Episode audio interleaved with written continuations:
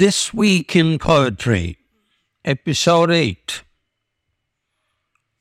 In the coming weeks, we shall explore the amazing variety of poems in English written by Indian poets from the Pithamahan of modernism, Nissim Ezekiel, to the very young like Sivakami Velliyangiri, with their thoughts weaned in silence but spoken as poems.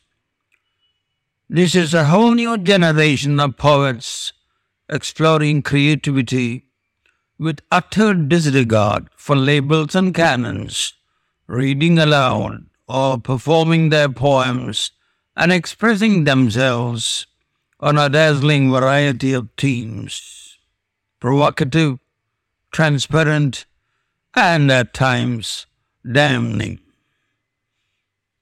In this episode, we shall read some other poems of K. Satchidanandan.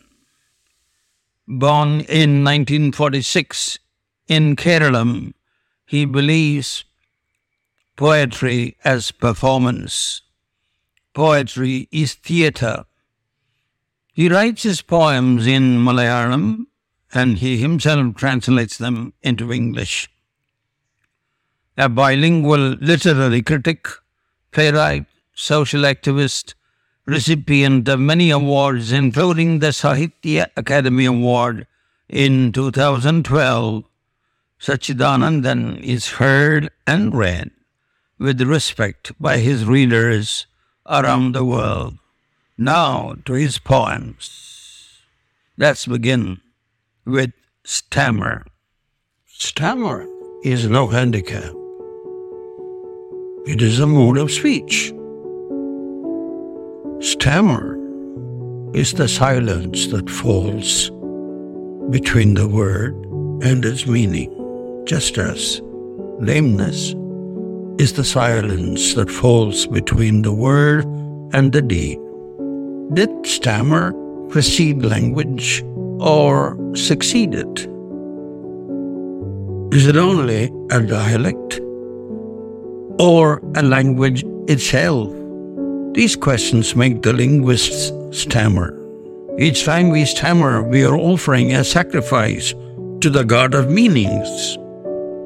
When a whole people stammer, stammer becomes their as it is with us now. God too must have stammered when he created man. That is why all the words of man carry different meanings. That is why everything he utters, from his prayers to his commands, stammers like poetry. Genesis My grandmother was insane. As her madness ripened into death, my uncle, Maisa, kept her in our storeroom, covered in straw. My grandmother dried up, burst. Her seeds flew out of the windows. The sun came and the rain. One seedling grew up into a tree whose lusts bore me. Can I help writing poems about monkeys with teeth of gold? I'm mad. The mad have no caste or religion. They transcend gender, live outside ideologies. We do not deserve their innocence. Their language is not of dreams, but of another reality. Their love is moonlight. It overflows on a full moon day. Looking up, they see gods we have never heard of. They are shaking their wings when we fancy they are shrugging their shoulders. They hold even flies of souls, and the green god of grasshoppers leaps up on thin legs. At times, they see trees bleed, hear lions roll from the streets. At times, they watch heaven gleaming in a kitten's eyes, just as we do. But they alone can hear ants sing in a chorus. While patting the air, they are taming a cyclone over the Mediterranean. And with their heavy tread, they stop a volcano from erupting. They have another measure of time.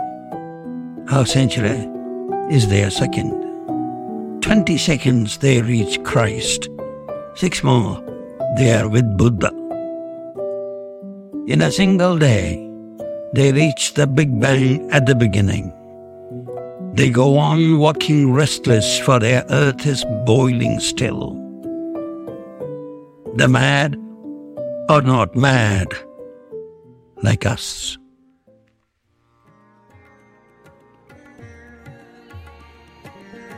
Gandhi and poetry. One day, a lean poem reached Gandhi's ashram to have a glimpse of the man. Gandhi, spinning away his thread towards wrong, took no notice of the poem waiting at his door. Ashamed of not being a bhajan, the poem now cleared his throat, and Gandhi glanced at him sideways through those glasses that had seen hell. Have you ever spun thread? he asked. Ever pulled a scavenger's cart? Ever struck the smoke of an early morning kitchen? Have you ever starved? The poem said, I was born in the woods, in a hunter's mouth. A fisherman brought me up in a cottage. Yet I know no work, I only sing. First, I sang in the coats, then I was plump and handsome. But I'm on the streets now, half starved. That's better, Gandhi said with a sly smile. But you must give up this habit of speaking in Sanskrit at times. Go to the fields. Listen to the peasant's speech. The poem turned into a grain and lay waiting in the fields for the tiller to come and upturn the virgin soil moist with new rain.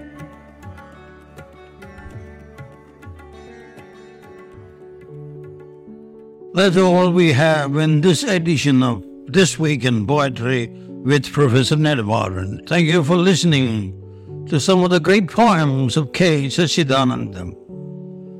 I hope you have enjoyed his poetry, and there is more to come.